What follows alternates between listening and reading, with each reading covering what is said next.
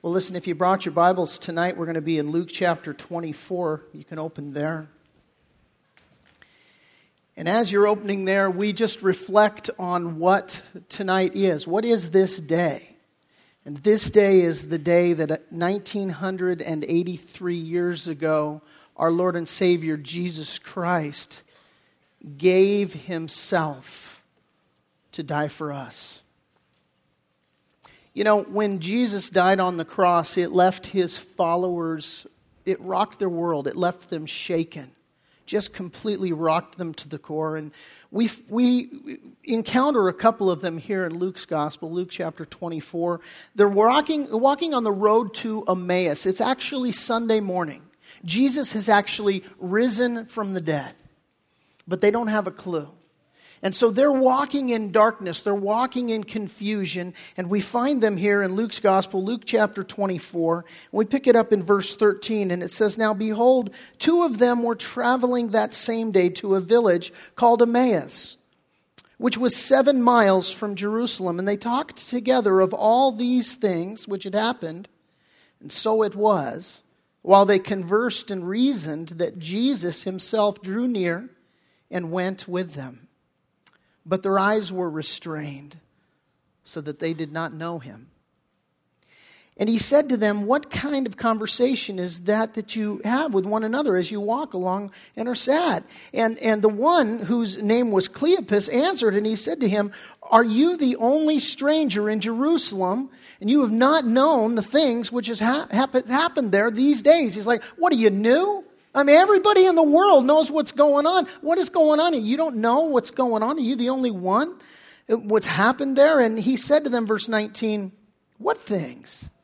And so they said to him, "The things concerning Jesus of Nazareth, who was a prophet, mighty in deed and word before God and all the people, and how the chief priests and our rulers delivered him to be con- condemned to death and crucified him.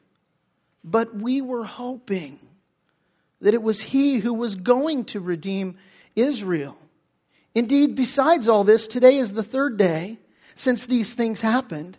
Yes, and certain women of our company who arrived at the tomb early astonished us when they did not find his body. They came saying that they had also seen a vision of angels who said he was alive, and certain of those who were with us went to the tomb, and they found it just as the woman had said, but him they did not see." They said, "Look, you know, it's bad enough. They, they, they killed the guy that we were hoping in. All of our hopes and dreams pinned on this guy. It was bad enough. But now they've taken away his body too." They're, this is the idea. They said he's risen from the dead, but they, but they didn't see it. We, we we don't see it. We don't know. And all we know is that, you know, now they've killed him, and now even his body is gone.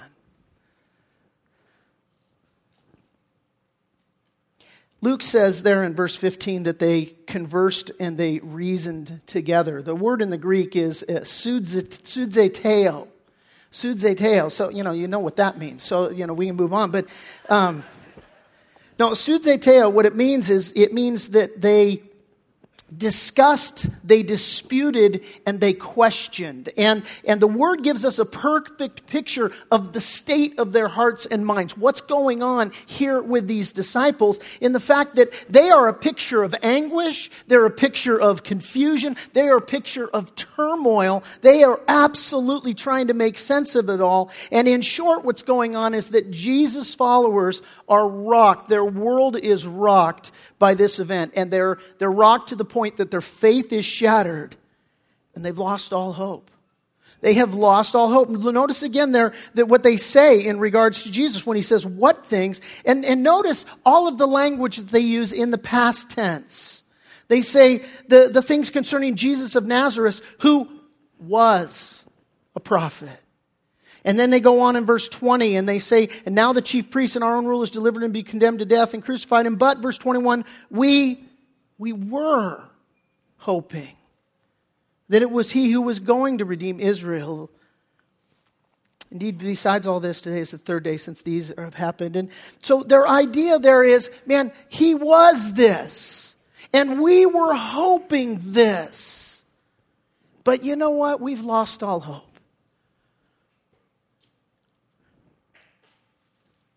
some of you here tonight, maybe, you know, you've experienced time when your hopes have been dashed, when your world has been rocked, when you would talk of terms in the past tense. And I, I had this ambition, I had this dream, I had I had this expectation, and I was hoping. And all seems lost to you. Well, this is exactly where these disciples are. They they they are in the place where they're saying, is it all a lie? Is is everything that I trusted in, is it, is it just gone? Is it just like that? And now it leaves them in the place where they're completely rocked, where they're completely shattered. And and I think if you've been a Christian for any length of time, you know that experience. You know the times when God allows something happens in your life. He allows something to come in, and it causes you to doubt. It causes you to fear. It causes you to question everything. And you think, well, what is what does this mean in light of everything that I thought that Jesus had promised in my life, everything that I had expected out of my life? And if and if and if this has happened and shaken my world like this, well, how can I how can I really know that what I trusted in is real? How can I how can I I'm just I'm questioning everything now. And so just like these disciples on the road to Emmaus, they're just arguing and, and conversing over everything. And they're like, yeah, he said this. No, I know, but then he's dead. They killed him, you know. And this is the attitude that's going on. We've had those conversations, right? Those three o'clock in the morning conversations that you have as you're tossing on your pillow. And you're doubting and you're fearing. Well, we, as Christians in the twenty-first century, we have what Jesus' disciples lacked in this hour. Because what they were lacking in this hour is perspective. We, in the twenty-first century, we can read ahead in the book. We know that Jesus has risen from the dead. That's what the Bible teaches. And so we can have that knowledge to where we can say, yes, Friday was a bummer, man. And Friday was just horrible. But Sunday's coming. And and so we can look past Friday to Sunday, and we can we can hear this story, and we read it with a whole different mindset, a, a whole different concept. But I want you to put yourself in their shoes. They don't they don't have that concept. They don't have that perspective. Now they should have. Jesus told them that this is how it was going to go, but they didn't have that perspective. And so the, the, the, the places without this perspective, man, they didn't know the end of the story. Now, some of you are here, and perhaps you, you lack that perspective. It's interesting to me as I look at this text, it says that Jesus himself draws near and goes with them, and they don't have a clue. They don't know that it's the Lord. Now, if you've read in Luke twenty-four, you know as the story unfolds that Jesus goes with them and he, he makes like, you know, he doesn't know. They say these things and then he, he says, you, you're foolish. And he talks to them about, you know, the scriptures and how what the prophet said should be fulfilled and all. And then they get to where they're going and he makes believe like he's going to go on, you know, a little farther. And they say, oh no, stay with us, stay with us. And then he stays with them and then they have a meal and he breaks the bread. And, and as soon as he does that, That they they they see they he's been saturating them with the Word of God, and they've been hearing how the Word of God applies to their circumstance, their situation, Jesus' death. What has transpired in their hearts? Their eyes are opened. Why? Because their faith within them has been restored by Jesus Christ. You see, it says there in verse seventeen when. Or I'm sorry, in verse sixteen, it says, but their eyes were restrained so that they did not know him. Why were their eyes restrained? Well, the Bible says that God reveals himself to our hearts by faith, right? And, and the Bible says that, that he's a rewarder of those that diligently seek him. And so what happens for these disciples is they enter into a place where by faith their eyes are open. By faith they get to see Jesus Christ. Now, some of you are in that place tonight.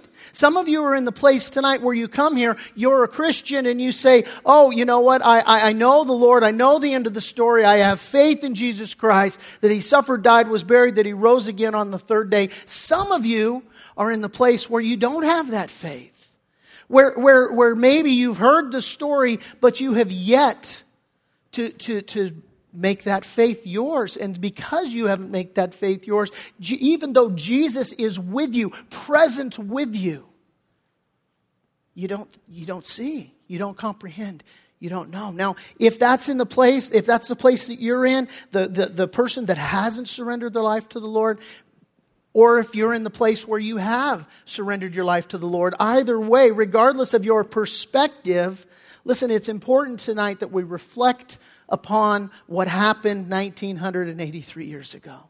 It's important that we hear and reflect upon what is it that happened on that Friday. What are the implications for us?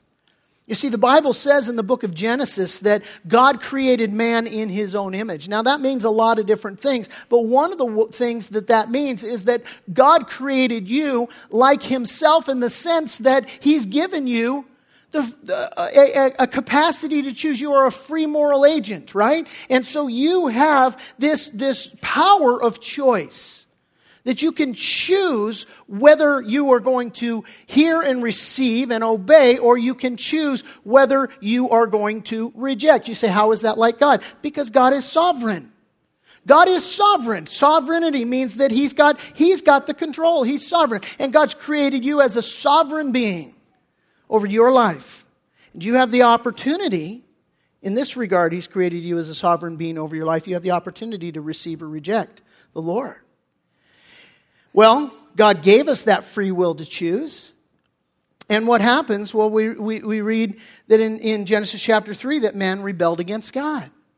Why did God give you the freedom to choose? Here's the short answer. It's love.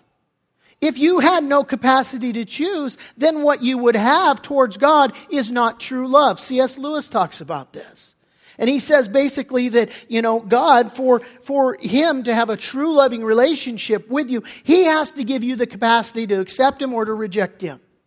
And if you choose to listen, to heed his voice, to respond to his invitation, then your love relationship with God is a true and a genuine love, because you have used your sovereign will given to you by God to say, Lord, I'm going to hear, I'm going to believe, I'm going to surrender, and I'm going to enter into fellowship with you. Well, Genesis chapter three, man rebelled against God. The Bible calls this rebellion sin. It's an old archery term. It, it, term. It simply means to miss the mark. God's mark being perfection. Mankind has missed God's mark of perfection. If you were here last Sunday, we talked about this a little bit. I talked to you about how God created man and how God gave to man his standard in the Old Testament. He gave to us the Ten Commandments. And the purpose of the Ten Commandments was to show us God's standard of perfection. Now, God gave it to us knowing that we weren't going to keep it.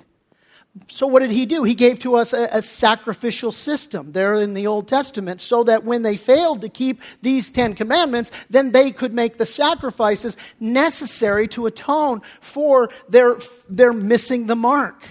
Now, what God did in implementing that was to say, hey, I want to give you a picture of that which is yet to come. And so he gives to us a picture. The Bible says the law is our tutor to bring us to Christ. And so that's what that's all about. So that when you sin, when you miss the mark, when you make a sacrifice to atone for the sin, you are getting a picture to look forward to Jesus coming in the person and work uh, of, of Jesus Christ, coming in the form of a man, dying on the cross for your sin in your place. And so, so this is the this is the, the gospel in a nutshell. The Bible says that all have sinned and fall short of the glory of God, and that the wages of sin is death. But fortunately for us, we have a Father in heaven who loves us and who's gone to great lengths to reconcile us. And so although all have sinned and fall short of the glory of God, and the wages of sin is death, the gift of God, Romans six twenty-three says, is eternal life in Christ Jesus our Lord.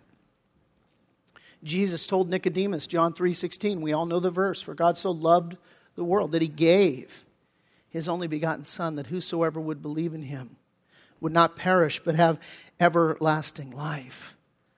My favorite verse in the Bible, Romans five eight. God demonstrates his own love for us in this, that while we were still sinners, Christ died for us. Now, we hear this all the time. We hear that, hey, God loves the world. Hey, God gave his only son to die on the cross for our sins in our place. And we, we hear this message a lot. And here's the problem with this. The problem with this is that because we hear it so much, and because we know the end of the story, you and I can get to the place where we become callous to what it is that actually transpired nineteen eighty-three years ago. We get callous to the place where we really, truly miss the understanding of just what it is that God did and, and why he did it. The Gospels record that Jesus endured the most horrific execution in the history of mankind. He was scourged, first of all. Scourging is done with a device that's called a cat of nine tails. It is a, hand, a leather handle with, with nine leather strips that come out from it. Uh, it's about, you know, a couple feet long. And in those leather strips, there are embedded lead weights and uh, metal barbs and glass shards within them. The lead weights are designed to welt your skin and to cause it to swell. And then the glass and the metal bars are, or barbs are designed to dig into the flesh and actually remove the flesh. And so as your, your body swells and the fluids rush to that area and the tissues become expanded and the, and the, and the blood underneath, the, the liquid underneath rising up, those things find a place where they can dig deep in and cause maximum tissue damage. This is what the device was designed to do. The penalty was forty lashes. And what the Romans would do is they would take one away, which they called mercy. And so Jesus endured thirty-nine lashes. Now, this was often fatal. This would not just cause a surface uh, injury. These barbs would go deep, and as the flesh was exposed, they would then go into the exposed flesh, and they would fillet that open. And it was not uncommon, and the historians give accounts to where this process would expose ribs, it would expose the lungs, and it would expose other vital organs. This is the first of what Jesus endured. After Jesus was scourged, the Bible records that he was severely beaten and spat upon by the guards. They took him in with his back completely laid open. And they mashed a crown of thorns down on his head. And they they, they put a robe over him. And, and they mocked him as, as the king. And, and, and then they, they, they covered his head and they beat him up. And they beat him up so severely. And as they're beating him, they're saying, they're mocking him. They're saying, prophesy, who hit you? And with him being covered and his face being covered, man, when the blow is coming, if somebody tries to hit you, instinctively you're going to recoil from it. You're going to absorb some of the energy by moving yourself. Well, he couldn't see them coming. Isaiah the prophet says that he was beaten beyond recognition. He said, many were amazed when they saw him, beaten and bloodied, so disfigured, one would scarcely know that he was a person. Well, after that, Jesus was made to carry a two hundred pound cross down the Via Dolorosa, the way of suffering, to the place of the skull, Golgotha. We call it Calvary. It's interesting if you go there, the place where he's at. They, they called it that because the hillside actually looks like a human skull.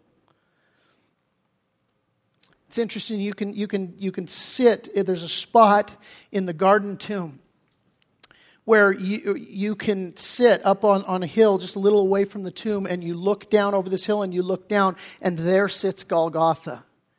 It's ironic now because it's an Arab bus station at the base of Golgotha.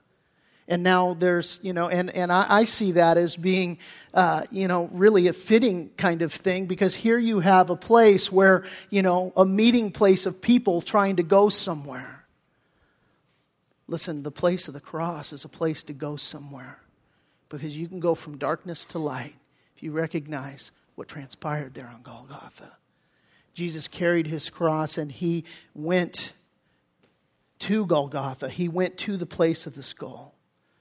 And there he died an agonizing death on the cross. Now, what you got to understand about crucifixion is that it was designed to inflict the maximum pain for as long as possible. As if Jesus hadn't been through enough. And listen, just the scourging alone was enough to kill people, and it often did kill people. Just the scourging. Jesus, having been scourged, having been beaten, having had to carry his cross, two hundred pounds worth, up to this hill. And then he was crucified. And in the process of crucifixion, the Gospels give us some of the details, but they spare us most of the details. Historians provide us a vivid description of what transpired.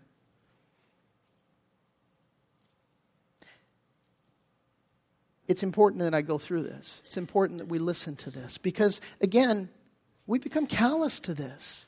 Jesus died on the cross for our sins in our place. I've heard it. You've heard it. But we can't be callous to it.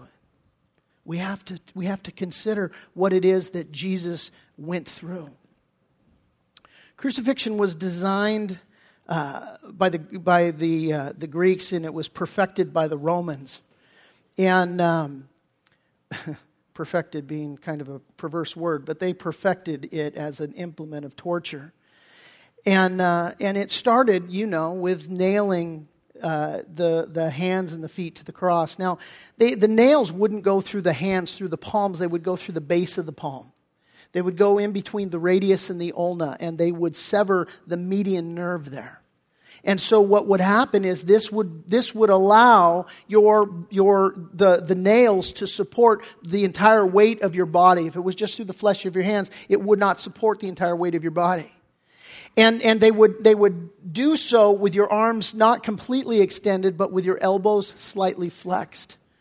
And and by going through, what would happen is the weight of your body would pull down, and it would stretch out your diaphragm. And so you, you cannot breathe with your diaphragm stretched up. So how do you breathe then?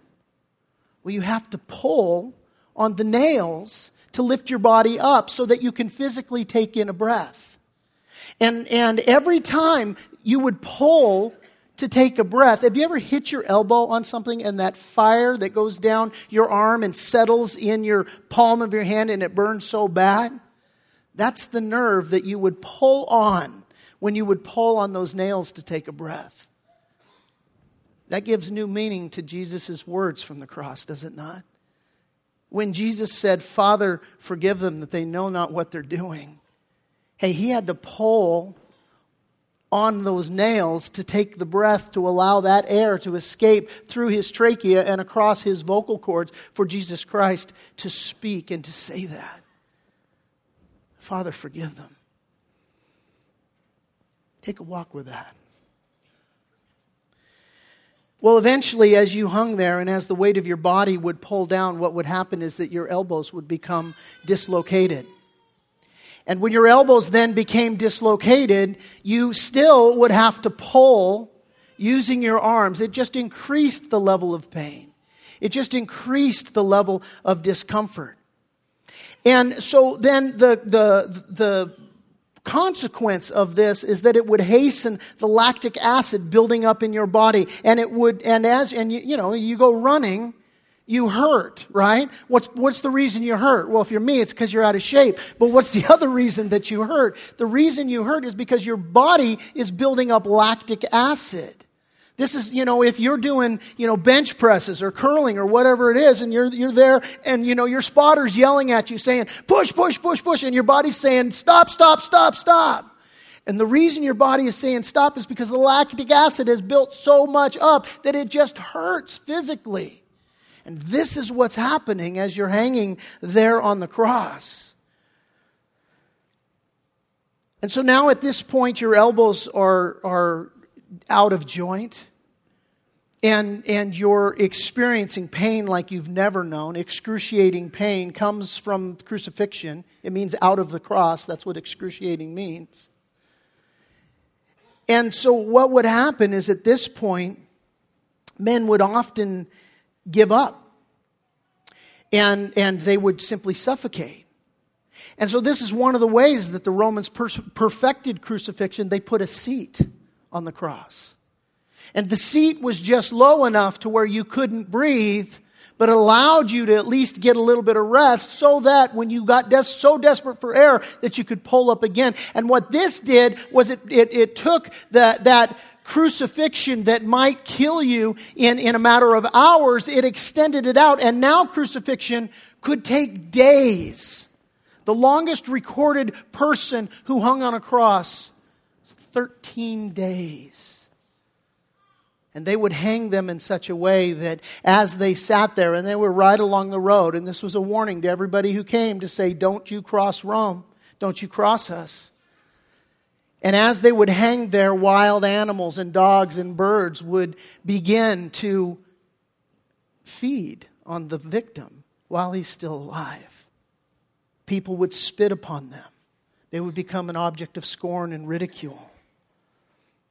Ultimately, what would happen is that at some point, you would suffer a massive heart attack, and your heart would either, either fail or it would, in some cases, burst open. It would explode. This, medically speaking, is, is what medical professionals believe happened to Jesus. And why do they believe that? Well, because the Jews were wanting, because the Passover was coming and these three had been crucified, and they didn't want them hanging on the crosses during the Passover. And so after a short period of time, just several hours, they they persuaded the Romans to say, hey, can you get a, can you get this thing over with? And so they went to the thief on the cross and the, and the man on the other side of Jesus, and they broke their legs to hasten their death. And they came to Jesus, and much to their shock, he had already died. And so what did they do to Jesus? They took a spear and they rammed it into his side, and it says that, that blood and water poured out. Again, medically speaking, medical professionals say what happened was that spear going through between his ribs went through his lung and into his pericardium. And, and when blood and water came pouring out, it was an indication that he had experienced a heart rupture and that he was in fact dead. Now, as that spear goes through his lungs, lungs that just before had been filling up his body so that he could say, Father, forgive them. They don't know what they're doing. And as we consider all of this, I want you just to keep in mind that Jesus endured all this for you and for me. And what makes it even the worse when we consider what has done. You remember when, when the Passion of the Christ came out, and there was a great deal of controversy because The, the there was the allegations that, oh, you know, Mel Gibson thinks that, that this is the, the, the Jews' fault. It's the Jews that killed Jesus. And there was that big debate in the news. Who killed Jesus? You and me killed Jesus. That's who killed Jesus. You and I. Charles Finney said this. He says, it's a simple thing to say that Jesus died for the sins of the world, but it's quite another thing to say that Jesus died for my sins. It's a shocking thought that we can be as indifferent as Pilate, who washed his hands of Jesus, as scheming as Caiaphas, who missed Jesus in his religion, as callous as the soldiers who beat Jesus, as ruthless as the mob who called for the death of Jesus, or as cowardly as the disciples who ran away from Jesus. It wasn't just them, Charles Finney said. It is you and me that nailed Jesus to the tree. We know the end of the story. We know that Jesus rose again on the third day. We know that his death is the most extraordinary expression of the, of the love of God that mankind will ever see or ever know. That God the Father is sovereign and in control. We know that Jesus wasn't a victim of his circumstance. He wasn't a victim of cruel men. Jesus willingly laid down his life Jesus said this to his disciples, I lay down my life that I may take it again. No one takes it from me, but I lay it down of myself. I have the power to lay it down, and I have the power to take it again. This command I have received from my Father. Now, we understand this because we know the end of the story. Jesus rose again, defeating Satan, sin, and death. And this Sunday, we're going to rejoice in that hope. We're going to rejoice in that victory. And tonight, we can look upon Jesus' sufferings. And for us, we, you know, as we consider his sufferings and that he did it for you and me and that he did it in his love, we can come away and we can know, you know what? That God so loved the world, he gave his only begotten Son, that whosoever would believe in him would not perish but have everlasting life. We can know that God demonstrates his own love towards us and that while we're yet sinners, Christ died for us. And we can know that Jesus made himself of no reputation, taking the form of a bondservant and coming in the likeness of men and being found in an appearance as a man, he humbled himself and he became obedient to the point of death, even the death of the cross. But here in our text, if I can bring you back to it, these two disciples don't have a clue. They have no idea. We can say tonight, thank you, Lord Jesus, that we come to Good Friday and we remember these horrible things that were done to Jesus on our behalf and we can see the victory. But these two disciples, they didn't see the victory. Why? Look, it's Sunday. Jesus has risen from the dead, but where is their mind? Where is their state of mind? They're on, they're in Friday. Billy Joel has a song, A New York State of Mind. These guys have a Friday state of mind, right? And and and so I don't know where you're at tonight. I don't know what's going on in your life, and I don't know what your state of mind is, but listen, we need both. We need both. We need, we need the hope that the cross brings. We need to have a Sunday state of mind where the cross is concerned because it's by grace through faith that you and I can have a relationship with God knowing that Jesus paid the penalty for your sin. Past, present, and future. And some of you are here tonight. You're in a place where you have not fully received the forgiveness that's available for you in Christ because of what Jesus did on the cross. And I need you to hear me tonight. That, it, that if you're in that place and there's some sort of battle in your heart to where you say, look, I'm not worthy of this, or, or man, I got to clean up my life a little bit before, you know, I can be acceptable to God. Hey, there's there's nothing you can do to clean your life up. The Bible says your righteousness is as, is as filthy rags to God. The only thing you can do. It's not a matter of saying, hey, you know, I got to wait till my life gets to a place where my good works outweigh my bad works. The only thing you can do is to receive the gift that was given to you by the Father in the work that Jesus did on the cross. He paid the penalty. When the Bible says the wages of sin is death, you get wages for what you've earned. Death is what you've earned by missing the mark, by not being perfect. But the Father loves you and He paid the penalty for you. Tonight, you need to understand that. You need to understand that when Jesus Christ rose from the dead, and that's where we're going, that's where we're heading, He defeated Satan, sin, and death. So not only did He pay the penalty for your sin, but He rose from the dead, conquering Satan, sin, and death. And by placing your faith in Him, you can conquer Satan, sin, and death. And so we need the Sunday state of mind, but we also need to have the Friday state of mind. We also need to remember the great cost that Jesus paid on the cross. And He died on the cross because the Father loves you. And you need to hear that tonight. God loves you.